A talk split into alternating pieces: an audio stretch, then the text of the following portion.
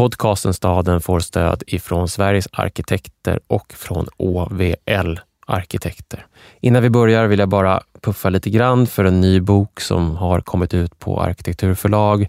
Det är en bok om Göteborgs arkitektur, en guidebok mellan 1921 och 2021. Den finns ute i butiken nu där ni köper era böcker. Nu kör vi!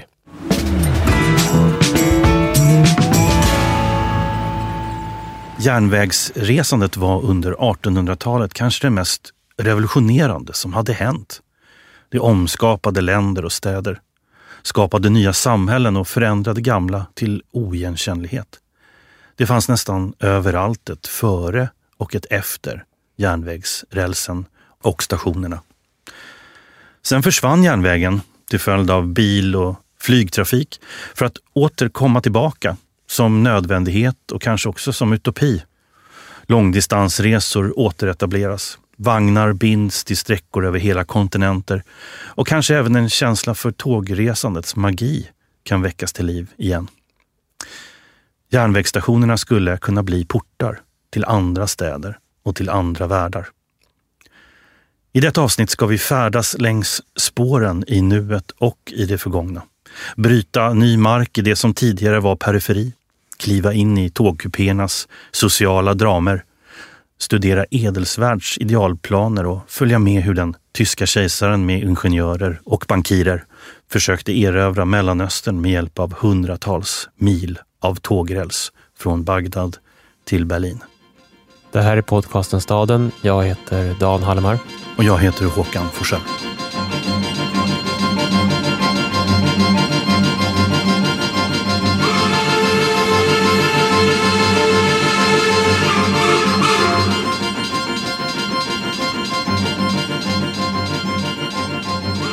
När man reser in mot en stad med järnvägen, med tåget, så ser det nästan alltid likadant ut.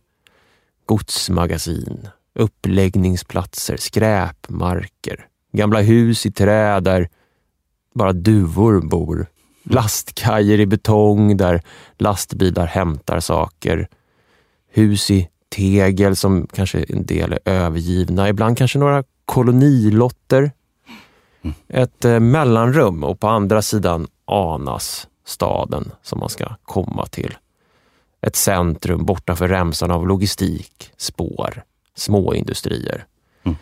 Och i hundra år eller mer har det funnits där och det är där fortfarande. En järnväg som går in mot ett centrum och passerar samtidigt en periferi. Mm. Om man rör sig i, eh, i Sverige idag på liksom, ja, men landsbygd eller utanför eh, större eller medelstora städer så finns de ju överallt, de gamla järnvägsstationerna.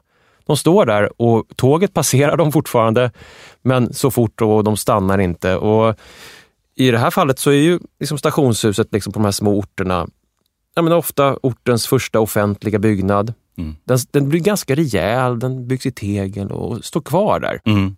Eh, redan i mitten på 1870-talet så stod Sverige i topp gällande antal kilometer räls per invånare. Det är så man ofta räknar liksom för, betydelsen av järnvägen. Mm. Nestorn i ekonomisk historia, Eli Heckscher, eh, han skrev sin avhandling faktiskt om den svenska järnvägen redan 1907.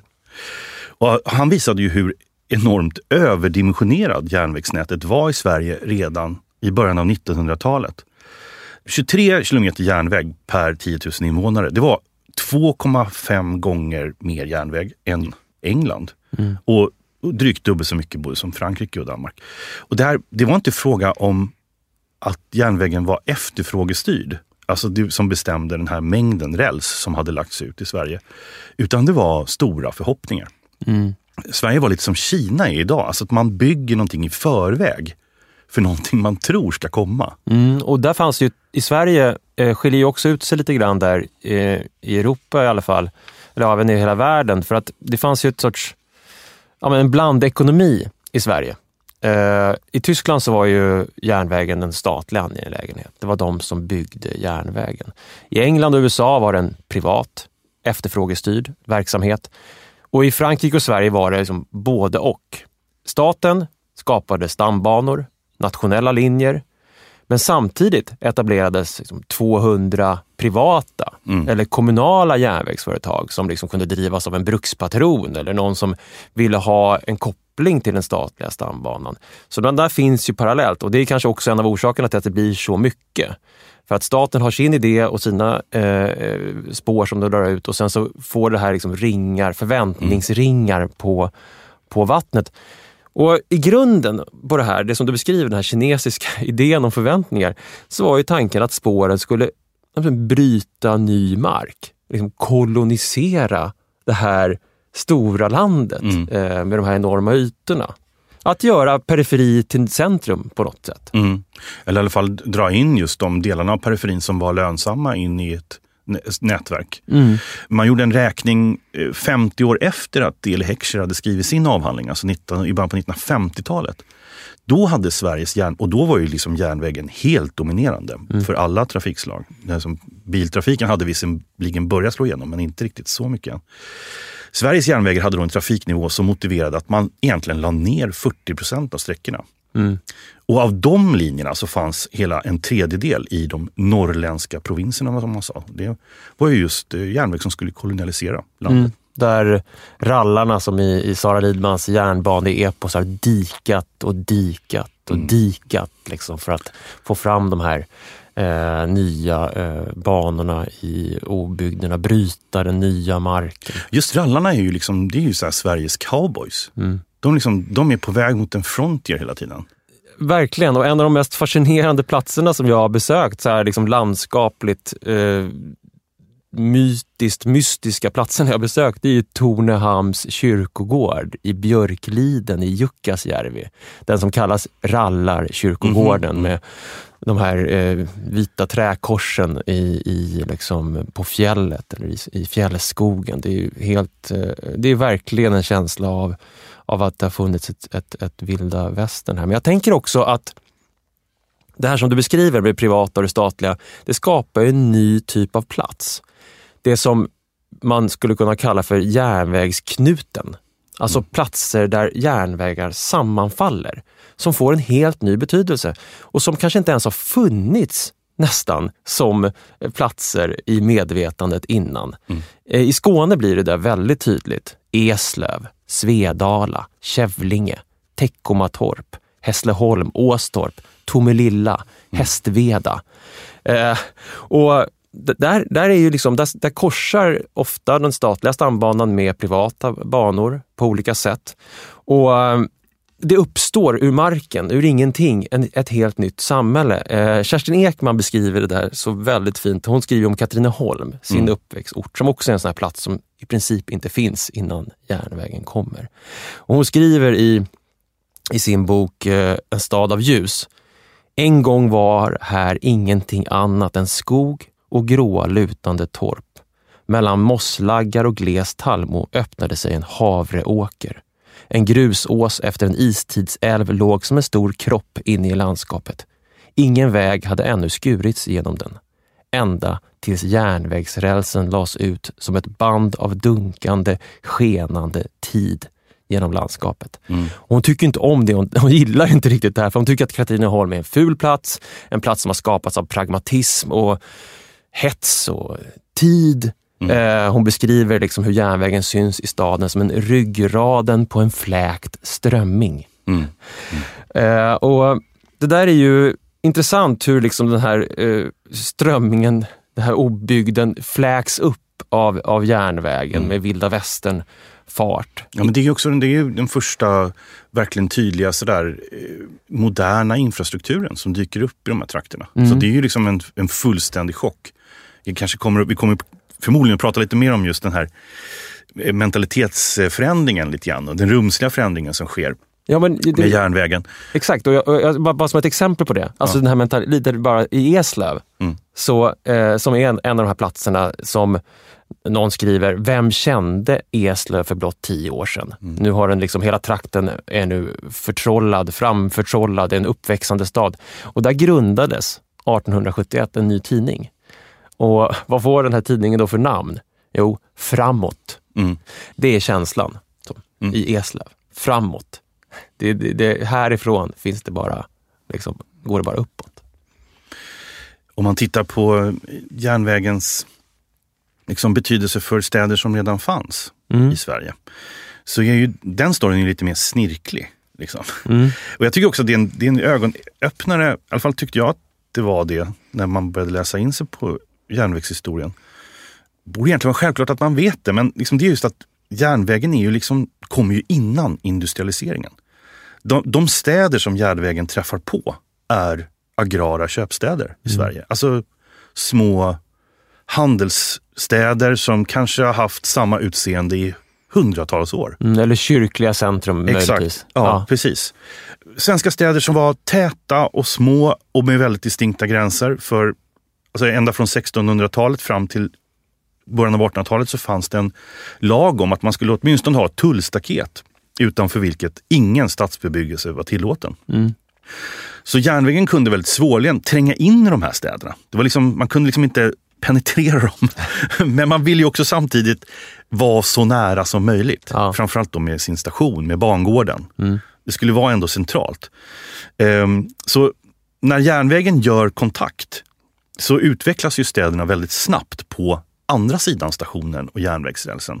Den blir liksom som en det är som en, liksom en proteinbomb som bara gör att helt plötsligt staden liksom börjar svälla ut på andra sidan. Mm. Och eh, hade man haft då ett, det stora torget till exempel i äldre städer där marknaden skedde, så började centrumpunkten förskjutas från det här stora torget till Järnvägsgatan som då nästan alltid anlades mm. eh, för att förbinda staden med den nya stationen. Mm.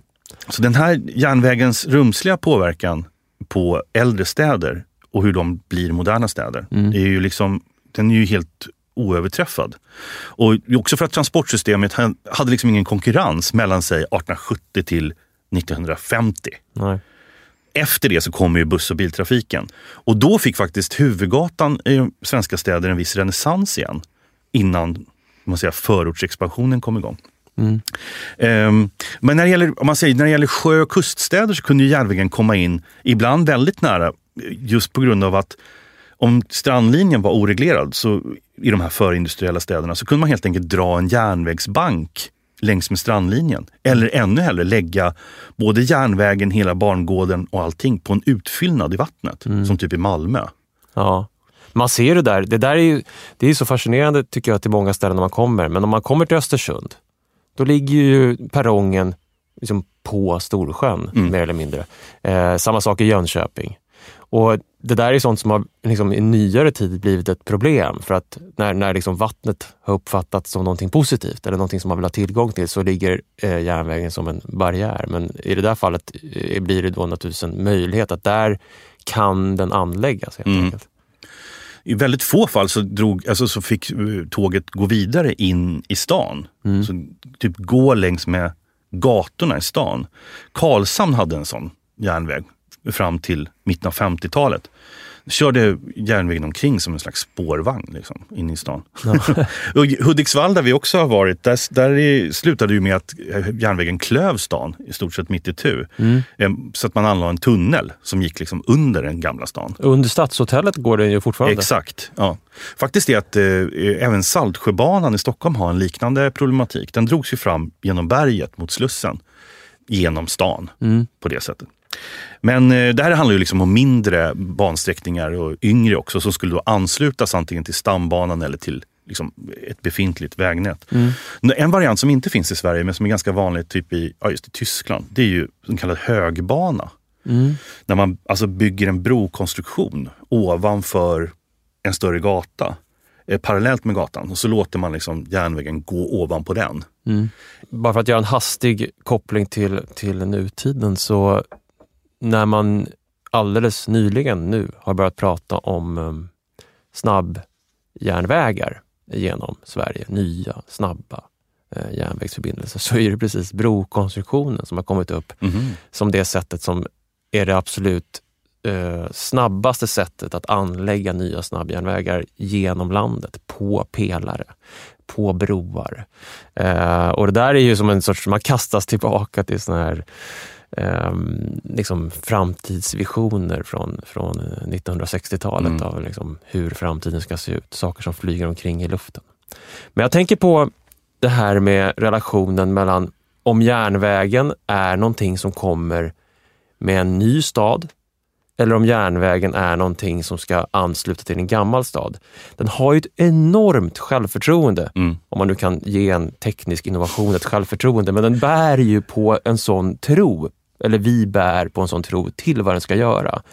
Den slår ju igenom med sån kraft att den egentligen vill omskapa allting. Ja, på det sättet så liknar den ju lite grann liksom, digitaliseringen och internet. Kan man ju säga. också. Verkligen. Alltså den har väldigt stort självförtroende. Eh, man liknar liksom bredbandet vid någon form av statlig stambana. Ja, Och sen kan man liksom koppla upp sina olika applikationer på det. precis. Ja, men de här stora investeringarna måste ju på något sätt eh, rymma i alla fall väldigt starka förespråkare med enormt självförtroende. Ja, och så var det Nils Eriksson som hade byggt Göta kanal. Också det är en väldigt, ett projekt med väldigt stort självförtroende.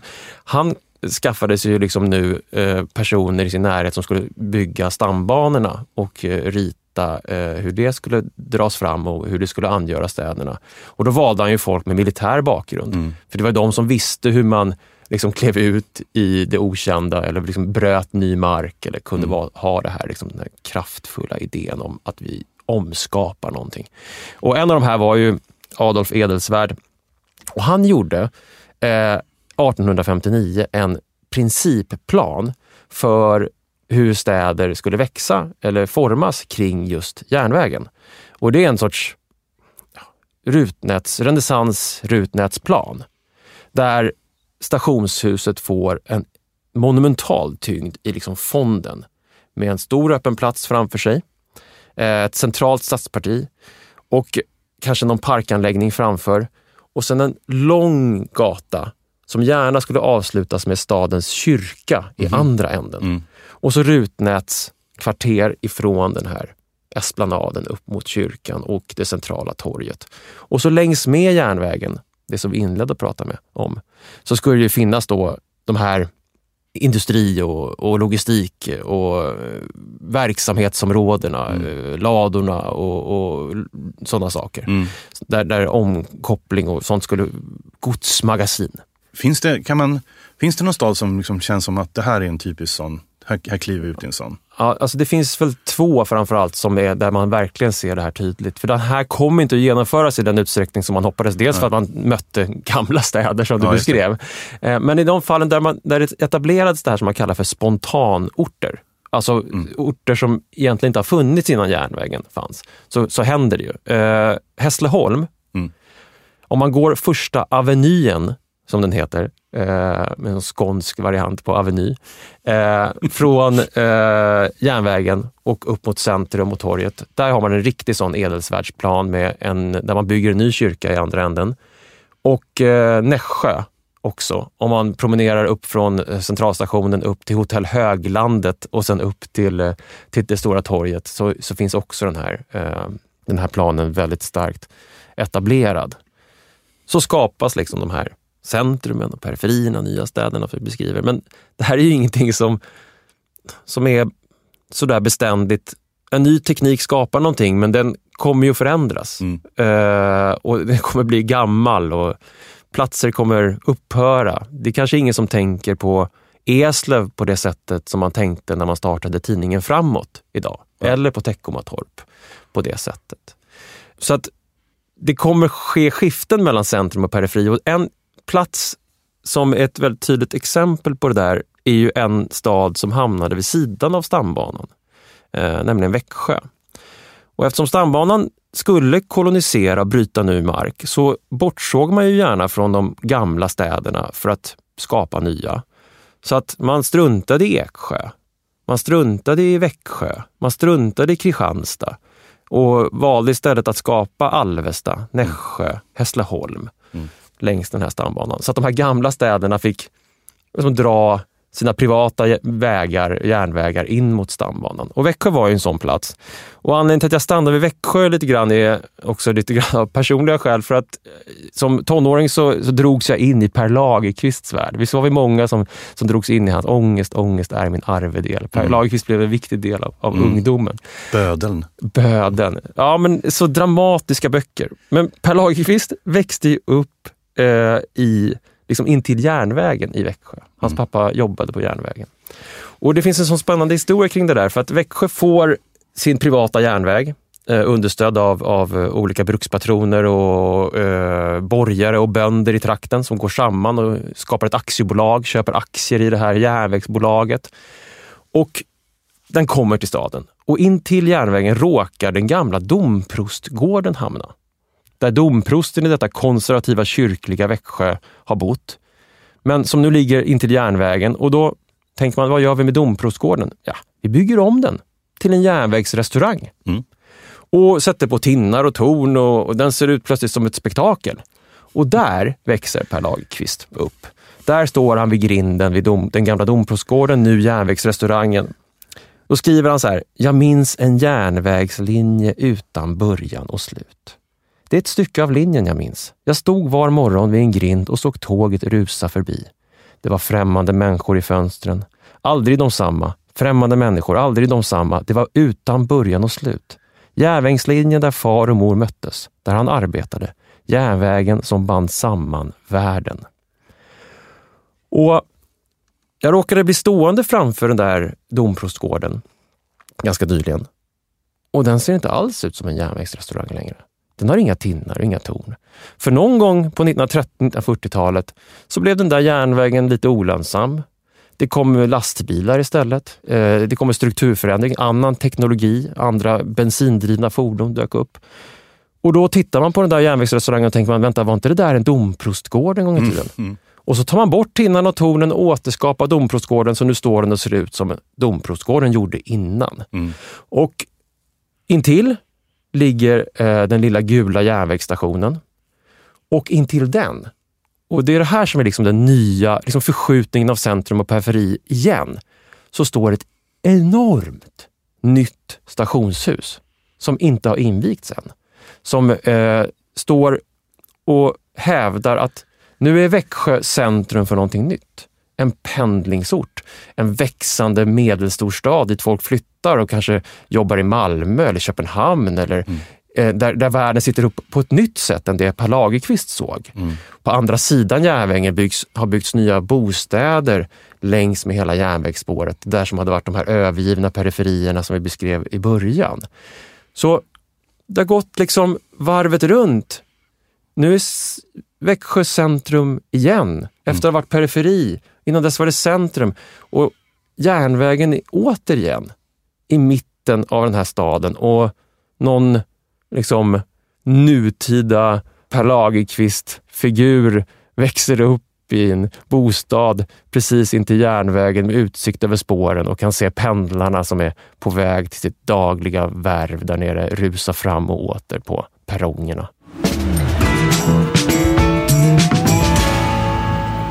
Det som är återkommande för ny teknik det är ju att det föder liksom nya förväntningar. Nya föreställningar på hur samhället skulle kunna vara. Och just järnvägens införande hade ju bland annat väldigt starka, eh, påverkade väldigt starkt föreställningar om hur man skulle kunna liksom jämna ut klassamhället. Mm. Den hörde på det sättet till ett framtidstänkande som just där liksom all teknik skulle ge mer demokrati, mer fred. Mm. En sorts materiell makt som kunde liksom förändra både själar och relationer mellan människor. Ja, och det, det precis som du sa tidigare så är ju järnvägen kommer ju egentligen innan den stora industrialiseringen i alla fall. Innan det stora proletariatet i städerna har skapats. Exakt. Så det går ju fortfarande att tänka sig att man ska forma den här världen. Det finns en liberal idé om vart den här världen kan ta vägen fortfarande kring skiftet 1700-1800. Eh, det har varit franska revolutionen i Frankrike 1789. Kejsardömet har kommit och man känner kanske i Frankrike så här, vänta, skulle inte vi få frihet och jämlikhet och broderskap? Det har vi inte sett så mycket av. Men nu kommer det någon ny teknik här. Det kommer järnvägar, det kommer industrier. Det kanske är nu vi ska få det. Det kanske är det här som ska ge oss det. Jag hittade ett, ett eh, fantastiskt citat i en bok som vi har läst inför det här avsnittet som på svenska heter Järnvägsresandets historia av Wolfgang Schivelbuch. Eh, han citerar en eh, socialist, en tidig socialist, eh, Konstantin Piqueur, eh, som i början på 1800-talet, eh, 1810-20-talet, skrev om järnvägen eh, så här. Järnvägarna kommer att på ett underbart sätt verka för att mer broderliga sociala förhållanden slår igenom och åstadkomma mer för jämlikheten än de överdrivna profetiorna från demokratins folktalare. Och allt detta blir möjligt menar han då genom att man reser tillsammans, samhällets klasser kommer samman, de blir en slags levande mosaik som hopfogar de mest skilda öden, samhällsställningar, uppföranden, seder och bruk som bygger upp nationen. De minskar alltså inte bara avståndet, menar han, mellan orterna, utan på samma gång mellan olika människor, mm. hoppas han. Och om man bara så kort ska säga att det gick väl sådär med det. Mm. För det första man gör när järnvägen kommer är att man bygger olika klasser mm. på tågen. Så Först... Första, andra, tredje klass kupéerna. Mm. Exakt. Men vi kanske ska hänga kvar vid just den eh, aspekten, för den är väldigt intressant. Mm. Hur liksom själva resandets rum är utformat. Mm. Alltså kupéerna till exempel. Utformningen ja. över tid. De tidiga vagnarna är ju märkligt ålderdomliga. Man har ju liksom bara i stort sett gjort så att man har tagit en eh, man har använt sig av en som heter en äldre borgerlig skjutskultur, ja. droskan, och ställt eh, droskan på en räls. Mm. Det intressanta är alltså att det finns ingen korridor inne i vagnen eh, i de första eh, järnvägsvagnarna. Utan man går alltså rakt in i ett slutet rum, in i en, en droskkupé, rakt liksom ifrån perrongen då. Ja. Och sen finns det liksom inga relationer däremellan. Där, där är man verkligen fast i det sociala sammanhang man råkar sätta sig i. Ja, och det här är ju liksom, om man nu tar första klass till exempel, där de här finare kupéerna finns, men även tredjeklasskupéerna har ju bara entréer från utsidan. Mm. Men så är det ju ett, det finns en idé om en kultur där eh, borgerliga medborgare har rest genom landet på, med hästskjuts och suttit och pratat med varandra eh, över, mitt emot varandra och den har man nu placerat på tåget. Det finns också en önskan att inte blanda eh, klasserna. Men det intressanta med det här är ju att du är ju inte längre i en kultur, en skjutskultur, där man reser med någon man känner. I, i den gamla skjutskulturen, hästkulturen, så tog du droskan ifrån ditt hem mm. och du klev in i droskan kanske med din fru mitt emot eller med någon arbetsbroder eller någonting och så skulle ni resa. Eller någon betjänt. Någon mm. betjänt och så skulle ni eh, åka den här droskan eh, till, eh, genom Schweiz eller någonting. och, och, och, det är liksom en borgerlig trygg kommunikation som pågår in i den där droskan. Broder, vi ska ha en affärsuppgörelse, ska vi stanna på ett värdshus? Och mm. Det är lite mysigt där inne. Men när du sätter upp det här på en, eh, på en järnvägsvagn, massa droskor efter varann, mm. så hamnar du liksom på ett masskommunikationsmedel där främlingar kommer kliva in genom din dörr på droskan och sätta sig mitt emot den. Och det där har ju beskrivits liksom lite grann på samma sätt som man beskriver förändringen i, i de nya städerna vid den här tiden. När folk kommer till de nya städerna från bykulturerna. Mm. Där man kommer från en bykultur som väldigt mycket handlar om relationer där man pratar och ser varandra. Både och, man känner varandra. Kommunikationen sker liksom. Jag känner dig, vi pratar med varandra. God dag, god dag, lyfter på hatten. Så. Mm. Eh, så kommer man till en stad där man bara ser folk som man inte känner och heller inte pratar med. Hur ska jag titta på dem? Ska vi titta varandra i ögonen? Ska mm. vi titta förbi varandra? Hur hanterar vi det här? Och Det här blir ju naturligtvis extremt komplicerat om man ska sitta på ett tåg i tre, sex timmar mitt emot med någon som man inte känner. Mm. Va, va, va, vad ska jag göra? Eh, hur ska den här europeiska borgaren liksom uppleva detta, detta rum?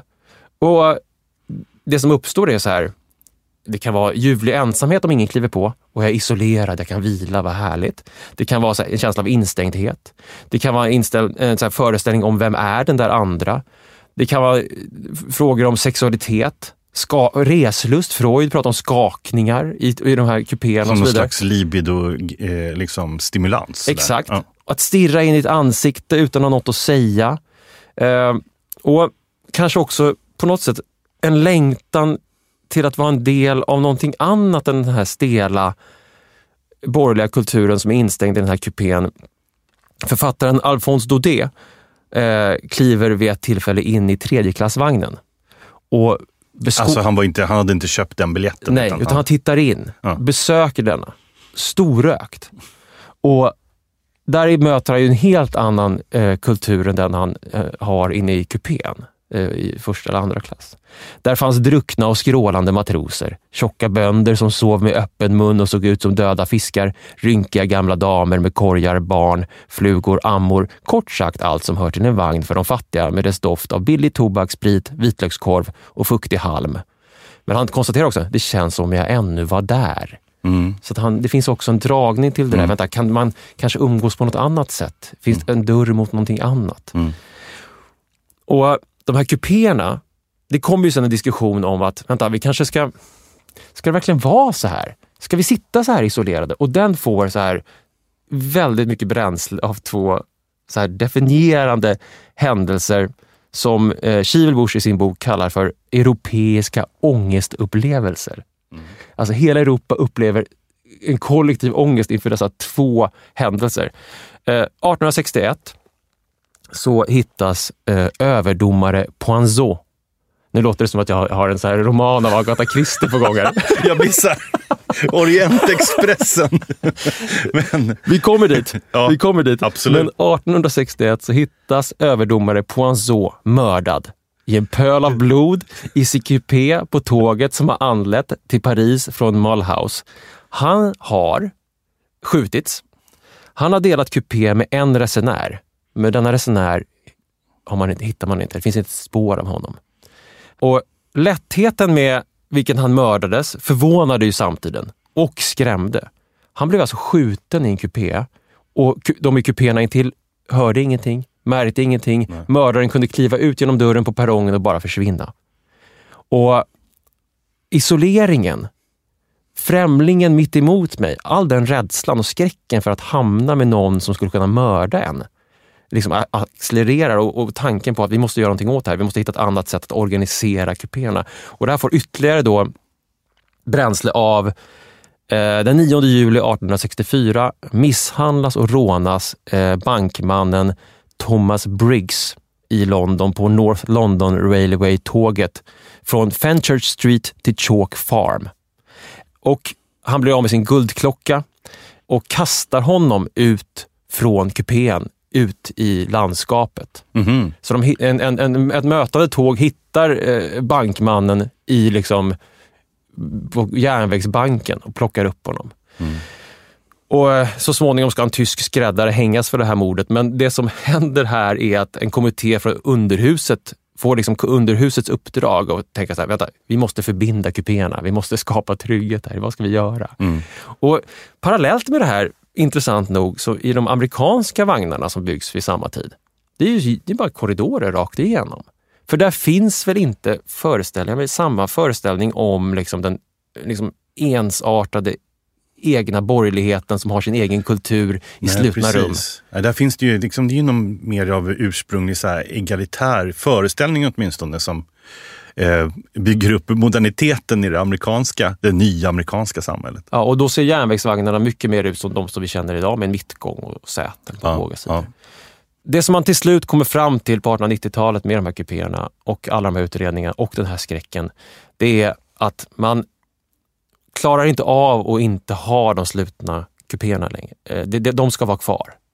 Det ska finnas slutna kupéer, men man lägger en korridor utanför kupén. Mm och det är den vi känner. Många av oss har ju rest med sådana tåg. Man öppnar liksom en, en, en, dörr och så går man in i en kupé ifrån en korridor. Och den kommer alltså ifrån från den här... Liksom, eh, De europeiska ångestupplevelserna. Exakt. Och nu kan man ju liksom ändå på något sätt löpa ut i korridoren om en mördare eh, försöker liksom, eh, närma sig en.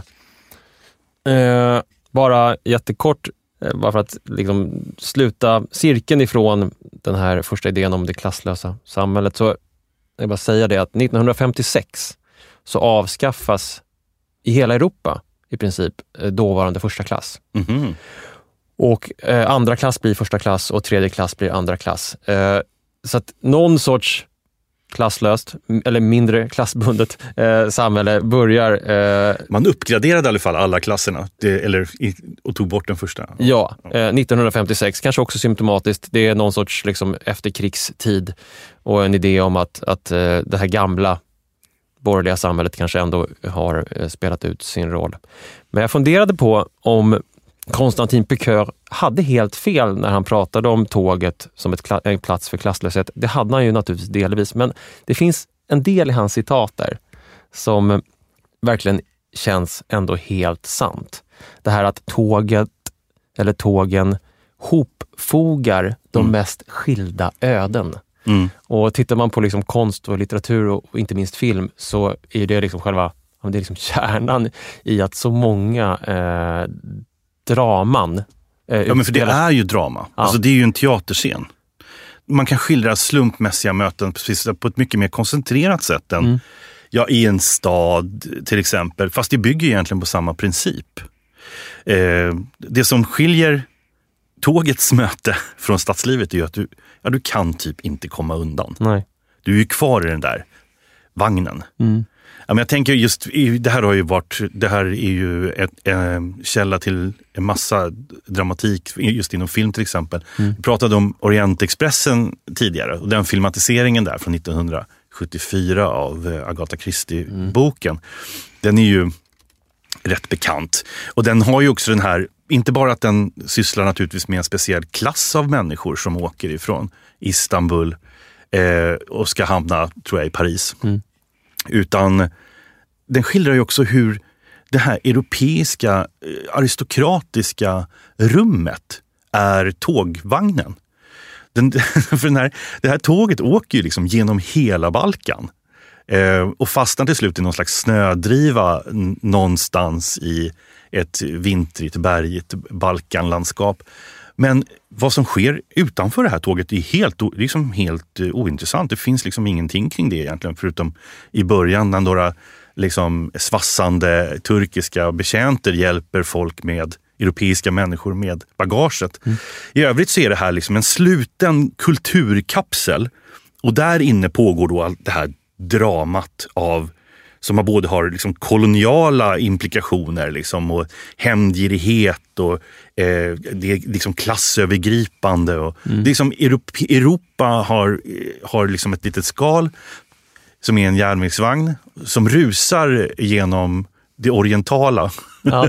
utan att befatta sig med det överhuvudtaget. Kärnan i, i det här är ju just det slumpartade mötet mellan främlingar. Lite grann som det, skräcken som vi beskrev i, i den tidiga kupén kan ju också bli någonting... Det kan bli läskigt, men det kan också bli någonting eh, fint. Liksom. Eh, två främlingar som delar sovkupé i en polsk film liksom, från 50-talet, Nattåg. Eller, eller mer så här konspiratorisk, Hitchcocks Främlingar på tåg, där liksom två män konspirerar kring att eh, utföra mord åt varandra. Just det, de ska byta mord med varandra. Ja, exakt. Eh, eller så här vackert och fint som när Jim Carrey och Kate Winslets karaktärer i Eternal Sunshine of the Spotless Mind på ett tåg liksom upptäcker varandra. Blickarna över gången uppstår, tiden står liksom lite grann stilla, dörrarna är låsta, hon går fram till honom, sätter sig liksom på sätet framför honom fast vänd mot honom och är lite jobbig. Och så här, Han tycker att hon liksom kliver över en privat gräns. Men det finns liksom, båda är i rörelse Mm. i ett helt stilla rum, vilket liksom driver dem mot varandra. Mm. Och det, det, den där scenen, det där tycker jag liksom, det är urscenen för en romantisk tågscen på något vis. Mm. Den är obekväm, det är lite för, liksom, de är lite för nära varandra och samtidigt så dras de till varandra på ett oemotståndligt vis. Man spolas i land i den här vagnen som är i, i, i, i rörelse på något vis. Den koncentrerade slumpen, tillfälligheten, blicken. Tåget som ett slags levande mosaik som hopfogar de mest skilda öden.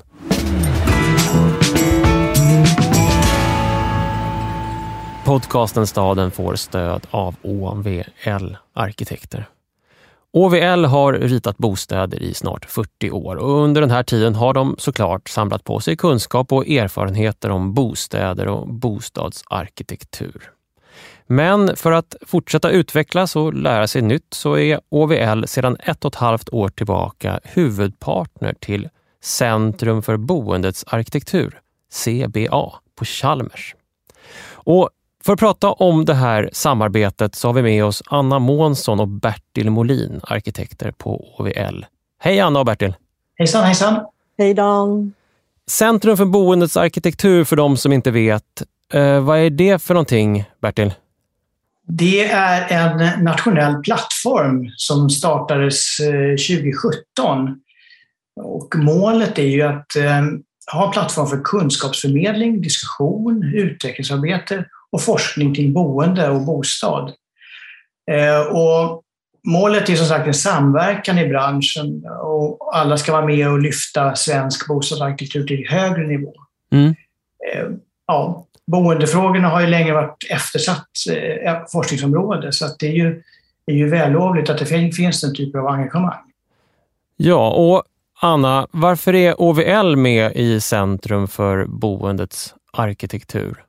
Ja, som ett riktigt gammalt bostadsritarkontor så brinner vi ju för kvalitet i bostadsarkitekturen. Och vi eh, vill väldigt gärna förvalta och utveckla kunskapen om vad som gör en god, hållbar bostad. Vi har ju ritat bostäder av många slag i snart 40 år och har en jättestor erfarenhet att ösa ur. Men när vi samarbetar med CBA, då kan vi ju se liksom vad vi har arbetat med, vår katalog, i ett mer akademiskt eh, fågelperspektiv och, och, dra lärdomar av det. Mm. Och vi är med för att vi vill sprida den kunskap som vi har, men också att vi törstar efter mera kunskap. Mm. Och Bertil, om du ser på det som ni får syn på där, när ni är med i det här samarbetet, när det gäller liksom kanske ny kunskap och ja, men nya insikter och också att, så att säga, placera sig själv i ett sammanhang. Vad, vad innebär det för, för er som, som arkitekter? Det innebär oerhört mycket för att vi, vi jobbar precis som alla andra med liksom, eh, projekt och man är på någonstans har man lite tunnelseende. Det är oerhört viktigt att man lyfter sig, lyfter upp blicken och får en, eh, en, en blick på vad man gör i ett större perspektiv. Mm. Det, det, är helt avgörande för att komma vidare i, i, utvecklingen. Finns det till och med ett mått av självkritik i det här, Anna? Att man måste våga ifrågasätta sånt som man trodde var sant och så vidare? Ja, men absolut. Um, och, och se det i ett större perspektiv. Då kan man ju upptäcka både stora, stora vinster eller kvaliteter men också eh, vad man behöver utveckla. Mm. Eh, och det är ju jätteviktigt nu att utveckla kunskapen om bostaden när det, när det är ny lagstiftning och regelverk på gång som lägger fokus på andra saker än kanske bostadskvaliteten. Mm. Vi får ju tillgång till nya rön inom bostadsforskningen som vi kan använda i våra projekt. Och vi har också möjlighet att lära och utvecklas tillsammans med våra beställare och kunder med stöd av CBA. Det är ju liksom ett kvalitetsmärke för god bostadsarkitektur. Mm. Det låter som att ni eh, har hamnat på en plats som kan ta er någonstans och som också kan göra de som bor i bostäder som, som ni ritar ännu lite ja, men, eh, lyckligare och, och nöjdare. Tack för att vi fick prata med er om det här, Anna och Bertil. Tack så mycket. Tack ska du ha.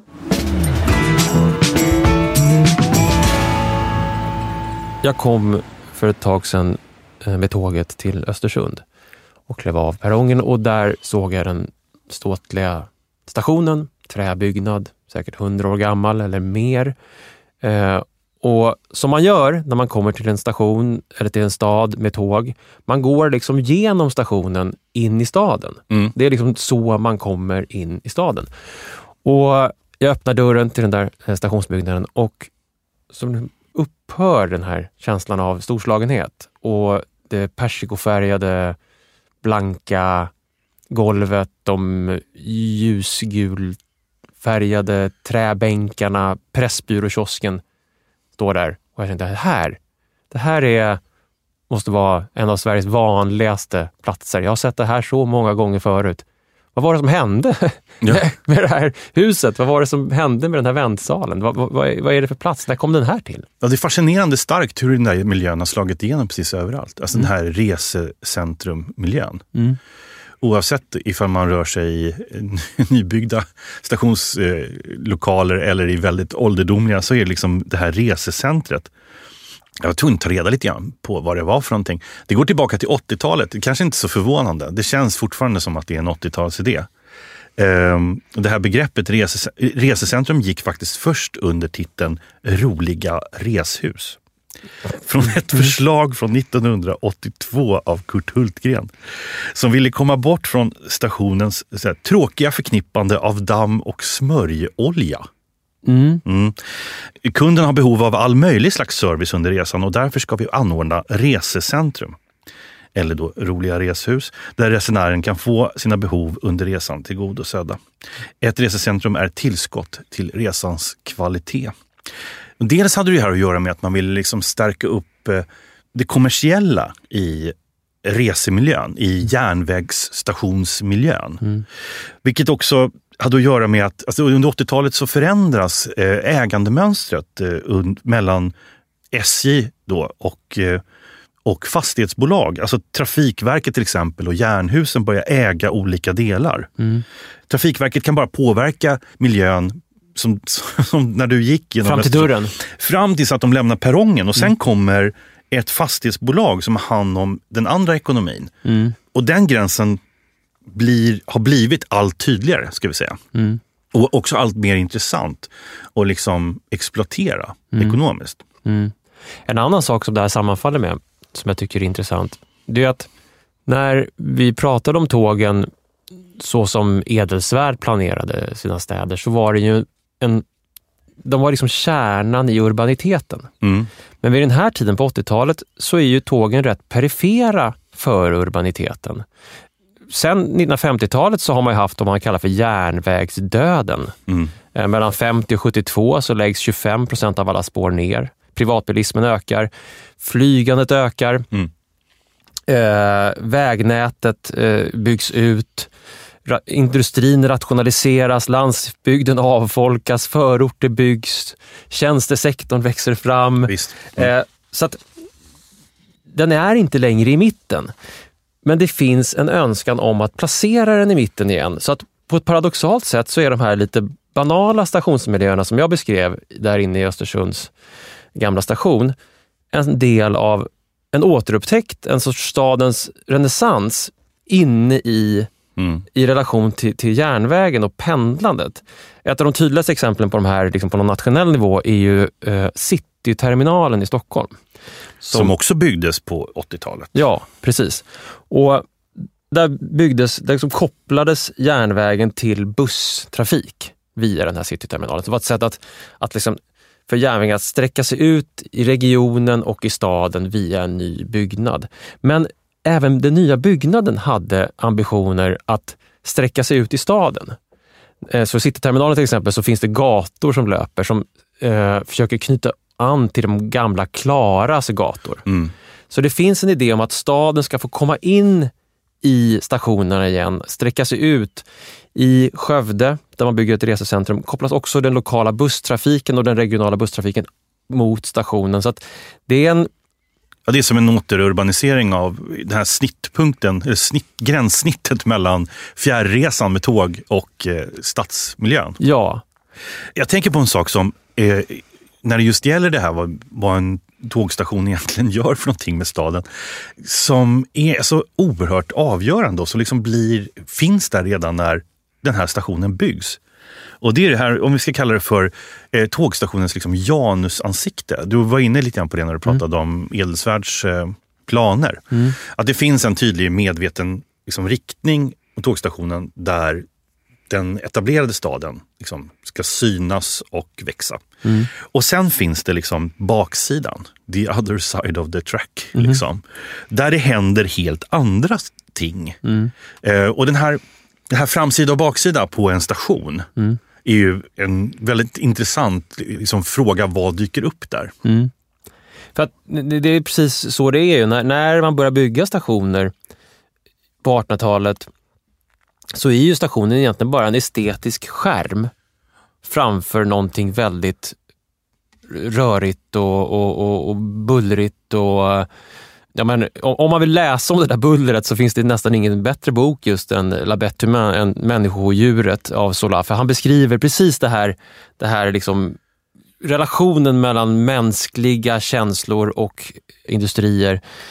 Liksom, dubbelspåren, sotet, ljudet, eh, hela det här liksom mm. bultande eh, in, ingenjörskonsten och sen så framför den där kanske en eh, fransk renässans inspirerad liksom, station eller en gotisk eller en, någonting som ser ut som en romansk katedral som man kliver in i. När vi var i Antwerpen minns hur vi klev in i liksom en dykarklocka av liksom drömmar där stationen liksom mm. var framför spåren. Ja, den är ju, där hade man ju, det var som att man hade tagit med sig hela Belgiens liksom, afrikanska koloniala både drömmar och mardrömmar och liksom tagit dem längst ner på havets botten och där byggt någonting. Ja, och det är precis det här som, som, som stationerna gör under den tiden och det som sen skiljer det ifrån det som resecentrumen försöker göra, det är att de försöker på något sätt utplåna den här skärmen. De försöker koppla perrongen till staden så att där finns det, det är liksom en ny idé om vad stationen ska vara. Och det som ja, kanske jag i alla fall har vant mig vid, alltså min besvikelse när jag kliver in på Östersunds station, det är att jag förväntar mig kanske någon, jag förväntar mig kanske den här skärmen eller den här inandningen av någonting mm. fantastiskt. Mm. Jag kan komma till Centralhallen i Stockholm till mm. exempel och eh, eh, kommer med tåget, till exempel från Malmö och så kommer man upp i den här centralhallen och den är liksom den är skild från staden, den är någonting eget mm. i sig själv. så att säga. Den har inte en idé om att jag ska vidare någonstans utan jag kan till och med slå mig ner, jag kanske blir kvar här. Eh, och jag kan titta på målningar på väggarna som visar liksom, motiv från Leksands kyrka eller eh, Vadstena slott eller något sånt där. Och, eller jag kommer till Göteborg och kliver in i Folke Zettervalls liksom magnifika här, träkatedral av, av, av, med, med höga bröst, bruna mm. bröstningar och, och kan känna att här är ett rum som, som inte alls sitter ihop med någonting annat än att det är eh, någonting som är framför tåget. Eller... Det där är intressant. Jag tror att, för Foucault tror jag har just nämnt tågstationer som den här äldre formen av mm tågstationer med deras liksom stora hallar som en, en form av heterotopi. Mm. Alltså det här rummet som samlar och koncentrerar liksom en typ av funktion i samhället eller mm. en dröm. Och järnvägs, den här gestaltade järnvägsstationen mm. har liksom samlat på ett helt lands olika landskapsintryck. Den, har, den, den är på det sättet inte riktigt verklig. Den är delvis en fantasi, men också en slags dykarklocka eller en sluss mm. för att sen gå ut i liksom den reella världen mm. som då är till exempel staden. Ja, och det är den där känslan som kanske Pressbyrån upphäver. Ja, på något sätt. Ja, men den gör det.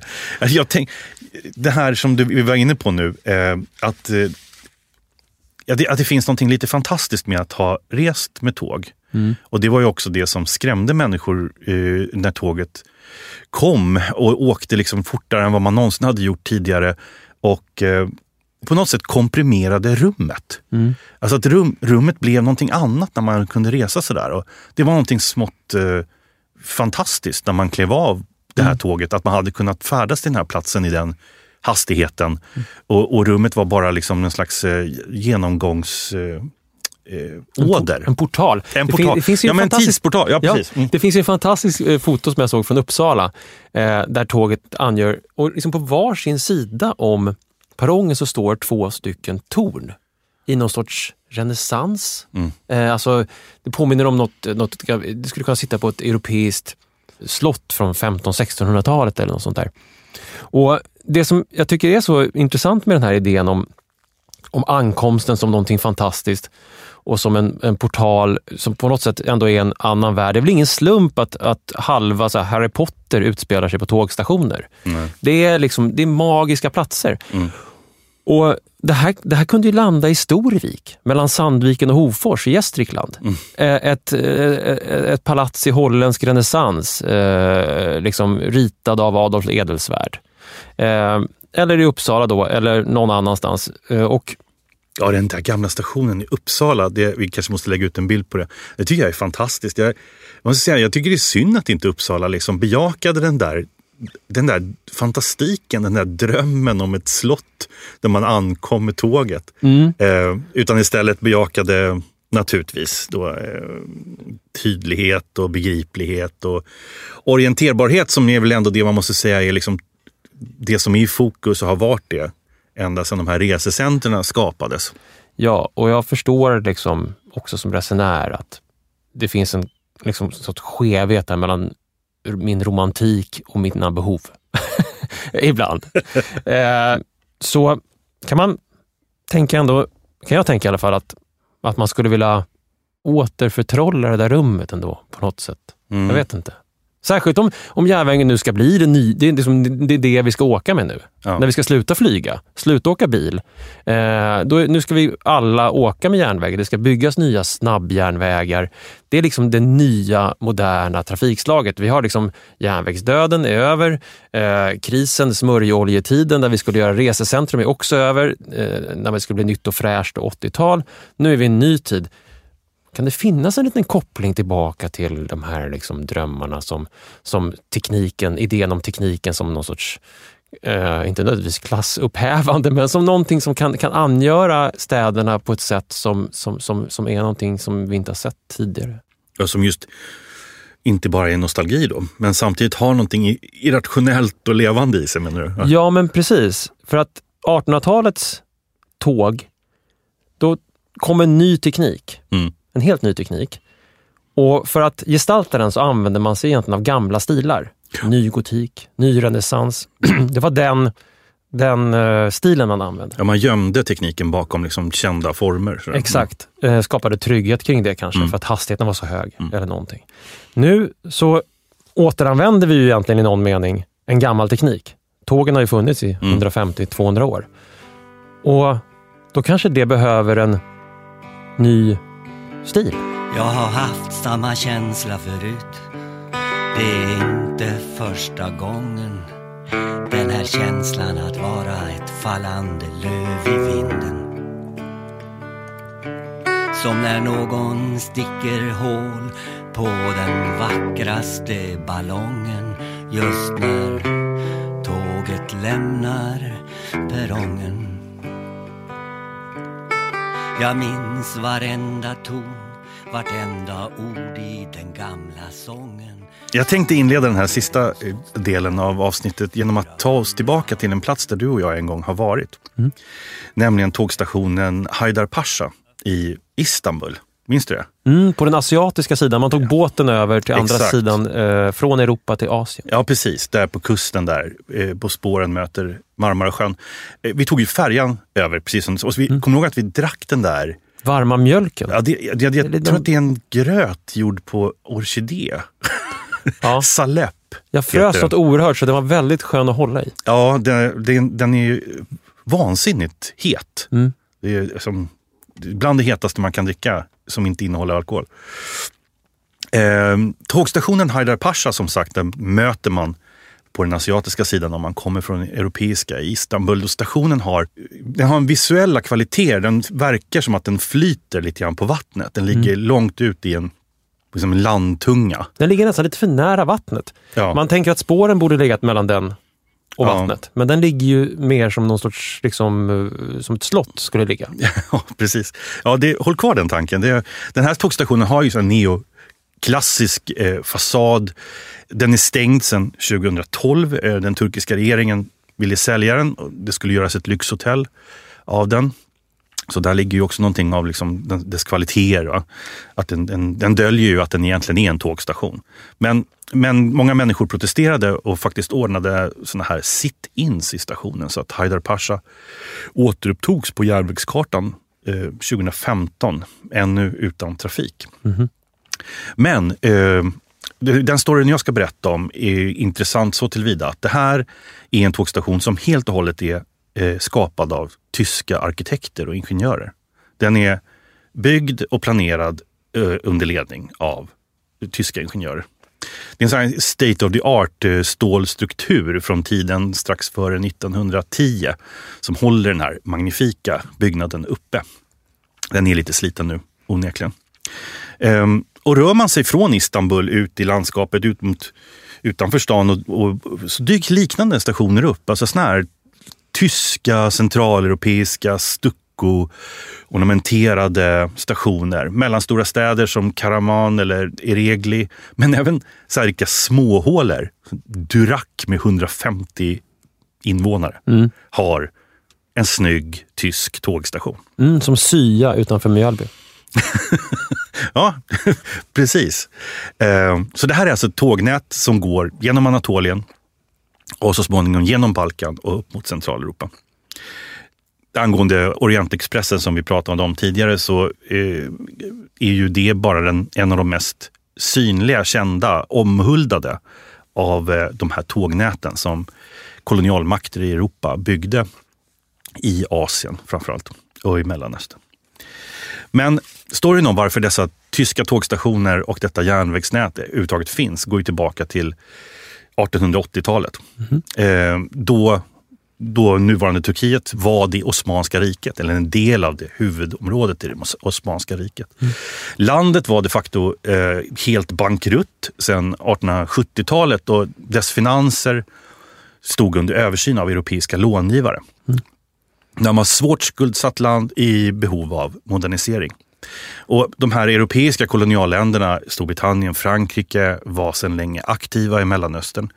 Man hade ju tidigare lagt under sig det inre av Afrika tack vare Kininet, men också just på grund av att man hade kunnat lägga, börja lägga tågräls, till exempel inne i Kongo. Brazzaville heter ju det, för att liksom en av de ingenjörerna som låg bakom det är liksom Brazza som eh, hade en hemsk historia om hur man la tågrälsen in i Kongo. Faktiskt det att eh, Josef Konrad, han pratade just med järnvägsarbetare eh, om upplevelsen av att liksom, dra den där rälsen. Det är mycket av de storiesna ligger i botten på boken Mörkrets hjärta.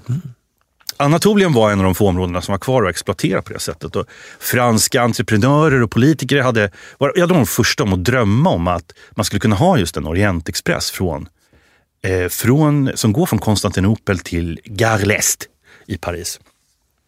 Men eh, eh, den osmanska högsta ledaren, sultanen, som vid den här tidpunkten hette Abdul Hamid, han litade inte alls på samarbete med varken britter eller fransmän. Ja, det kanske sina skäl. Han hade väldigt tydliga skäl.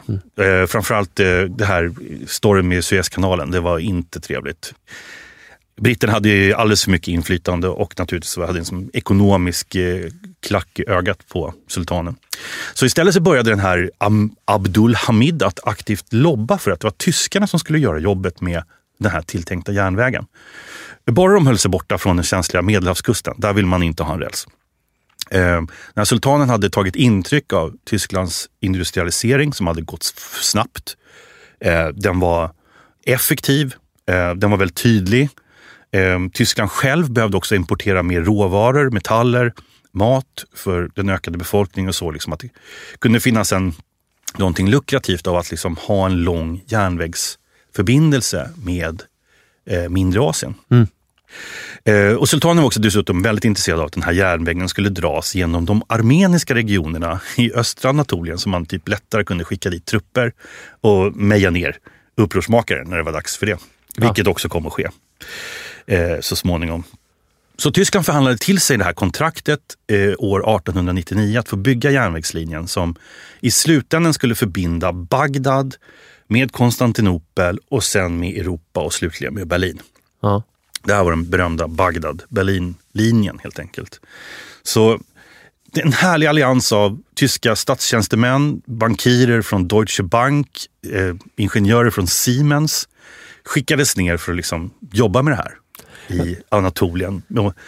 Sultanen han gillade egentligen bara Siemens förhållande. Det var liksom de han ville prata med. De andra tyckte han inte var så intressanta. Men jag, jag, jag, jag- den här, jag försöker liksom så här, typ sluta ögonen och förstå den här berusningen av hur man kan plötsligt koppla ihop delar av världen som inte har suttit ihop förut och vilka möjligheter det, det ger. Ja. Och vilken makt det ger till, till eh, plötsligt till eh, ja, inte bara ingenjörer från Siemens, men också till de som får möjligheten att exploatera de här, de här områdena och de här maktrelationerna som byggs kring det. Eh, det här är ju en gränslös berättelse och det, den är ju det det är ju mycket av den europeiska kolonialberättelsen är ju gränslös på alla möjliga sätt. Liksom både geografiskt, etiskt, ekonomiskt. Fascinerande och väldigt problematiskt på alla möjliga sätt. Men jag ska fortsätta så får du mm. höra vad du, ifall du tycker att det här är ifall det it makes sense att göra den här formen av gigantiska projekt. Eh, tyska eh, företag fick eh, tillåtelse att exploatera koppar och kolgruvor i Anatolien. Mot att, de hade byggde... Mot att man bygger järnvägen mm. helt enkelt. Alltså rätten att eh, ta del av naturfyndigheter. Men också så skaffades man rätten till att, eh, att ta del av de antika föremål som eventuellt fanns i de här gruvorna. Eller att själva utföra arkeologiska utgrävningar. Så med järnvägsprojektet skickades också en grupp av de absolut mest framstående arkeologerna eh, från Tyskland ner till områden i södra Mesopotamien. Och det här var ju en källa till enorma historiska skatter som sen skulle fylla hela museumsinsel i Berlin med mesopotamiska föremål och Pergamonmuseet. Och, ja, allting där skickades ju upp till Berlin som man hittade. Mm. Den tyska kejsaren vid den här tiden, eh, Wilhelm II, hade ju en minst sagt romantisk bild av det här imperiella äventyret. Dels önskade han att Tyskland skulle bli en kolonial stormakt. Man låg ju efter där gentemot Frankrike och, och, och Storbritannien. Och dels fanns det en idé om att man skulle civilisera Mellanöstern, men mer som att på, på ett jämlikt sätt. Alltså så man skulle väcka henne ur den här underutvecklade barbariska sömnen som Mellanöstern befann sig på och istället lyfta den, den här storslagna kulturen som då hade hamnat lite vid sidan av. Och till det här så hade man ett trumfkort. Det var nämligen Tysklands förhållande till islam. Eh, Tyskland var helt oskyldigt inställd till islam. Mm -hmm. Medan Frankrike, Storbritannien, Ryssland också, alla härskade över liksom miljoner av otillfredsställda muslimer. Mm. Eh, den största, det kanske man inte tänker på, men den största islamska staten år 1900, det är ju eh, Storbritannien. Mm. Man har liksom Indien, Golfstaterna, Egypten. Mer än 100 miljoner muslimer finns inom the Commonwealth. Och även Ryssland hade fler muslimska invånare än hela det Osmanska riket. Eh, men Tyskland, de är liksom storögda mm. och kommer som liksom helt oskuldsfulla. De, har inte, de dominerar ingenting sånt. De har inte betett sig illa mot den här delen av världen. Så det första statsbesöket av den tyska kejsaren görs eh, 1889. Då kommer han till Konstantinopel. Wilhelm II han är bara 30 år gammal. Han är het på gröten, han vill visa sig duglig, mm. skapa politiskt utrymme. Eh, men i verkligheten så är han också självupptagen, bekräftelsedriven politisk dåre. Mm visade sig. Bismarck hade ju sagt till honom att liksom, låt Orienten vara och låt också Balkan vara. Alltså det är bara ett enda jävla elände. Låt mm det vara. Men eh, Wilhelm II han ville gärna hitta sin egen väg så han, han gick eh, all in på det här statsbesöket. Men det är ju också att han, att han liksom får den här möjligheten genom den här nya tekniken, genom Exakt. järnvägen. Den ger honom liksom vägen in. Ja, man har, liksom, man har den här jättelika häftiga nyckeln som gör att han kan öppna de här dörrarna. Mm. Och de är duktiga. Duktiga ingenjörer som ska bygga järnväg. Ja, för de har byggt järnväg i Tyskland och, och det är ju staten ja. som har byggt järnvägen, all järnväg i Tyskland, så de är ju väldigt duktiga. Ja, verkligen. Och det vet också sultanen om vid den här tidpunkten. Ja, men han är i alla fall storögd som ett barn. Han går ju hem även hos de brittiska eh, kontakterna. De var översvallande att han dök upp där. Eh, och det har ju att göra med att liksom, de här kungahusen har ju liksom avlat in sig hos varandra. Han är ju alltså drottning Victorias barnbarn. Eh, de facto. Ehm, och för sultanen var det alltså en europeisk monark som både var glad att komma dit, eh, är oskyldig, inte hotfull och utan några territoriella ambitioner till skillnad från de andra eh, som han hade haft att göra med ett tag. Sen dröjde det ett tag. Alltså, han hade liksom presenterat det här med idén om järnvägen. Den blir först igångsatt ordentligt eh, när han besöker nio år senare, då strax före 1900. Och då är han åtföljd av sin statssekreterare Bernhard von Bülow. Då hälsar han på i Jerusalem, i Damaskus. Och han blir alltid åtföljd, eh, Wilhelm II, av stora folkmassor som tjuter monotona hälsningar till honom. Mm -hmm. Så kallad det här ululering, heter det. Det är någonting som är både ett glädjeskrik men kan också vara ett sorgerop. Du är. Han, han, han möttes av det här. Bilov skriver hem till, liksom, eh, till politiker när han rapporterar från den här resan och säger att eh, kejsaren blir som förhäxad av de här ljuden. Mm. Det är som man har rökt hash. Okay. så att eh, någonting var det som liksom gjorde allting väldigt eh, magiskt för honom. Han blev huvudlöst förälskad i islam. Han skrev efter besöket i Jerusalem att han hade skämts i den heliga stan inför sina muslimska vänner och att han, om han varit en besökare utan religion, då hade han blivit muslim. Mm -hmm. Och det här ryktet om att William II är på väg att göra en konfessionell omvändelse, den sprider sig som en löpeld. Och eh, ibland kallas han för Haji Wilhelm. Oj. Som liksom en hederstitel då, som mm. skulle bli beskyddare av det islamska folket. Ja, i all den här orientalistiska extasen så planerar både hov, stat, företagare och banker för att den här tyska järnvägslinjen ska komma till mellan Bagdad och Berlin. Mm. Och det är verkligen en komplex samling av så bankfamiljer, äventyrare som driver den här utvecklingen framåt. Eh, en av de här eh, bankfamiljsmedlemmarna är Max von Oppenheim som redan i 20-årsåldern har gjort sig ett namn som tysk expert på den muslimska världen i Nordafrika och mindre Asien. Mm. Han hade bosatt sig i Fes eh, där han hade köpt konkubiner på den lokala slavmarknaden 1886.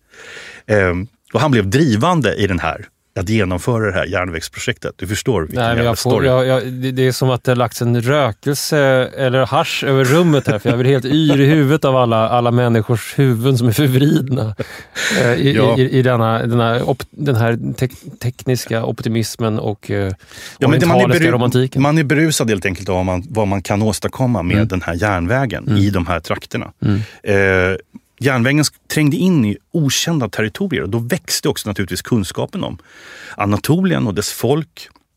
Eh, och de här tyska experterna blir väldigt medvetna om att det finns en, också en skillnad eh, till exempel mellan sunni och shia-muslimer. Vilket brittiska kolonialherrar hade varit pinsamt okunniga om. Eh, men attachéerna och entreprenörerna i Berlin, de, från Berlin de läser på och tänker ut en plan för att få dominans i det Osmanska rikets domäner.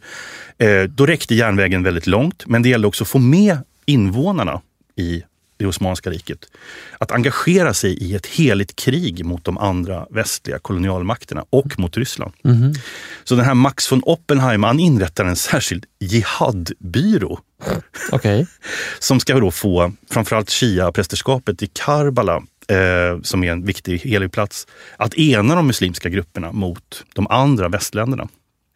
Och envoyer och affärsmän, Deutsche Bank igen, Siemens och det tyska hovet lyckas övertala den här stormuftin i Karbala att förklara jihad mot Storbritannien åtminstone, mot en årlig arvodering på 12 000 dollar.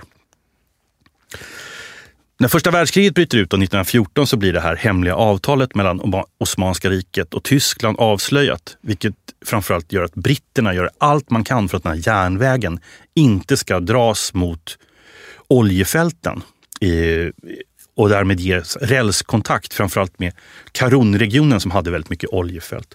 För då skulle Tyskland få, som man skrev, en outsinlig oljekälla att ställa till sina militära behov. Mm. Ehm, när första världskriget tar slut under Versaillesfreden därefter så blev Tyskland också av med den här järnvägen till eh, just till Storbritannien faktiskt. Deutsche Bank lyckades dock överföra sin del av projektet till en schweizisk bank och därmed så var man fortfarande med och utvecklade järnvägen fast under andra entreprenörer. 1932 då kungadömet Irak blir självständigt från Storbritannien så köper man hela järnvägslinjen av just Storbritannien. Men det är inte först förrän i juli 1940 som man kan genomföra den första hela resan, obrutna resan, mellan Bagdad och Istanbul för första gången. Det här gick genom så eh, oerhört oländliga trakter så det tog liksom väldigt lång tid. Och speciellt när man hade tappat kontakten med de tyska ingenjörerna tog det väldigt lång tid att slutföra det. Men om man vill titta på den så är linjen ännu intakt. Eh, alla stationerna finns kvar, som jag beskrev i början. Och fram till 2010 eh, så trafikerades faktiskt sträckan någon gång i veckan åtminstone, men därefter har den varit inaktiv. Mm. Det finns en del forskare som menar att det här tyska äventyret, det var så turbulent för alla europeiska länder som varit involverade i det. Att det kanske egentligen var en av orsakerna till att första världskriget utbröt. Eh, det uppkom så otroligt mycket märkliga fiendeskaper eh, mm. till följd av de här järnvägsinvesteringarna eh, i Anatolien och i Orienten som man kallade det för då. Att det behövdes bara väldigt liksom en, en gnista så att säga, som kanske egentligen handlade om andra konflikter för att allting skulle explodera som en stor krutdurk. Mm, så skotten i Sarajevo var egentligen en gnista från ett järnvägståg i Anatolien? Det kanske fanns eh, tillräckligt mycket bränsle för att det skulle vara liksom en, en, eh, en nationell besvikelse, en nationell befrielsebesvikelse som tände till en redan väldigt, väldigt fientlig stämning som i botten handlade om järnvägen som ett vapen för världsherraväldet.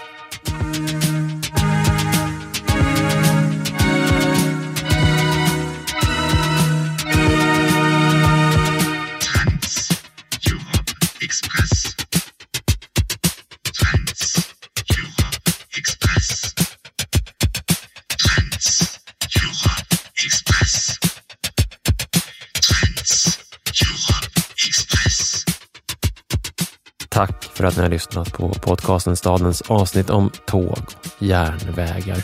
Det vi hör i bakgrunden är ju såklart Kraftwerks Trans Europe Express och tidigare hörde vi Steve Reichs komposition Different Trains, America before the war, spelas av Kronos-kvartetten och Kjell Höglunds underbart melankoliskt romantiska Tåget lämnar perrongen. Vi har lite boktips också, sånt vi har läst. Ja, vi har en hel del böcker som vi har liksom suttit och frossat i. Jag ska plocka ur några av dem som kan vara roliga att nämna. Först så är det ju just Wolfgang Schivelbuschs eh, pionjärarbete som kom ut redan på 70-talet som heter just Järnvägsresandets historia. Geschichte der Eisenbahnreise.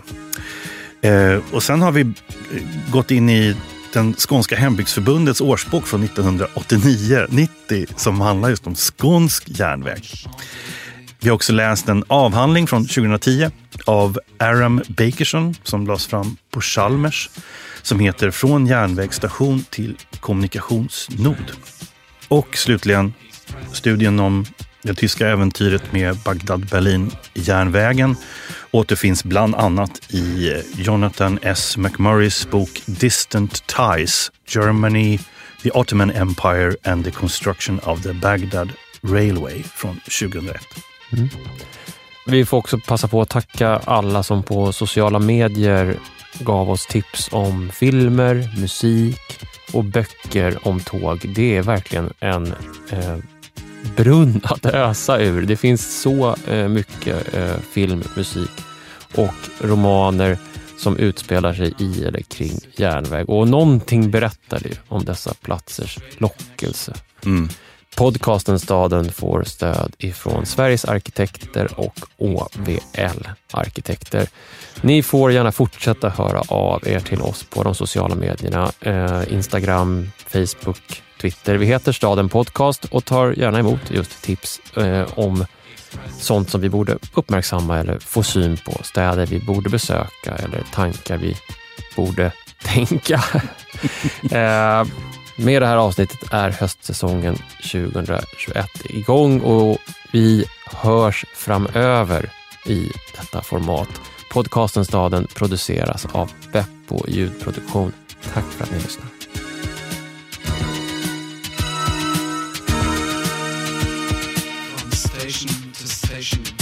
To Düsseldorf City. Meet Iggy Pop and David Bowie. Trans Europe Express. Express.